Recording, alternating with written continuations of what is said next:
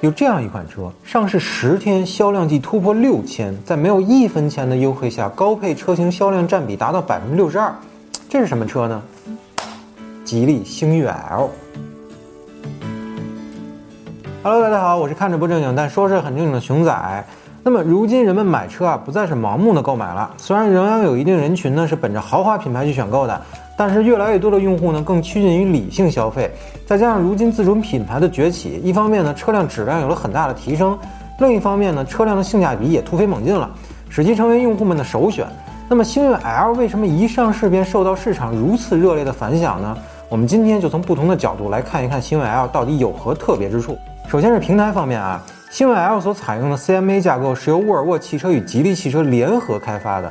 最大的特点呢，就是 CMA 架构能够同时满足中国的 CNCAP、欧洲的 ENCAP 以及美国的 IIHS 五星碰撞要求。那么沃尔沃的安全性想必不用熊仔我多说了吧？其次呢是动力方面，星越 L 全系搭载沃尔沃 Drive E 系列发动机，这款十佳发动机的优点自然不用多说了。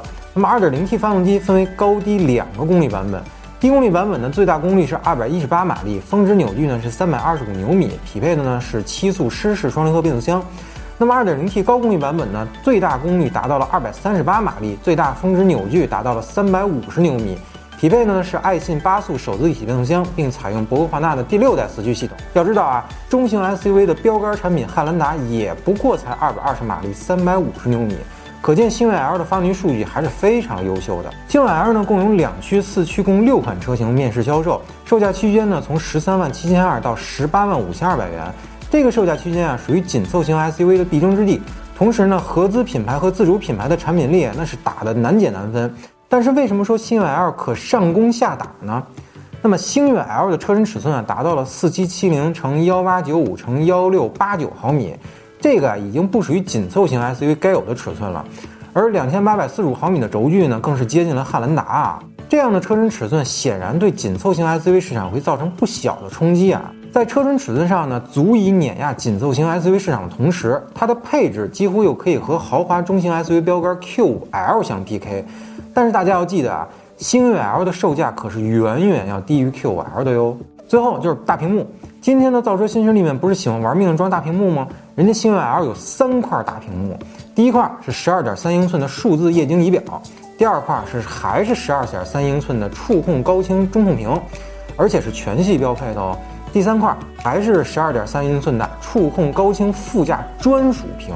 当然啊，这种三屏的设计呢，在理想 ONE 或者其他新能源车型上虽然也有，但是在汽油车上呢，这种设计还属于首例，并且呢，在星越 L 这个价位的竞品车型上啊，还是没有对手的啊。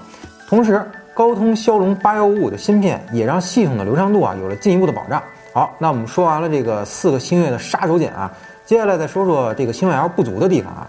首先。星越 L 的人性化设计啊，考虑的并不是那么的周全啊。这么丰富的配置，却在所有车型中唯独缺少了方向盘加热功能，这个确实是欠缺考虑啊。其次呢，就是后备箱只有单侧的照明设计。那么星越 L 的后备箱那么大，如果设计为双侧照明啊，肯定会更加的合理。同时呢，两驱和四驱车型的次顶配就没有了副驾驶座椅通风设计。像这种舒适性配置啊，如果能下放到次顶配车型，那其实会更完美一些。而原装的行车记录仪也仅有四驱顶配车型才可以选装，其他版本车型呢均不可以选装。那虽然后期加装的很多啊，但是只有四驱顶配才可以选装这个事儿啊，其实格局是有点小了的。第二个缺点呢，就是虽然车辆拥有三块大屏啊，并且内容虽然很丰富，使用起来呢也很流畅，但是呢车辆的软件系统啊并不是十分完善，很多功能呢需要后续升级才能使用。作为一款上市车型来说啊，应该先抓紧解决这个软件的可能性，然后呢再解决使用过程中的 bug。这样呢，才能给用户更为优质的体验。最后呢，如果您看上了星越 L，但是又不知道买哪款车型，那么熊仔可以简单的告诉您，两驱或者四驱车型的顶配准没错。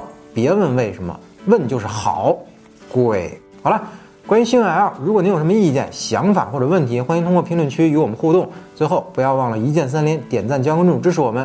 本期内容到此结束，下期再见，拜拜。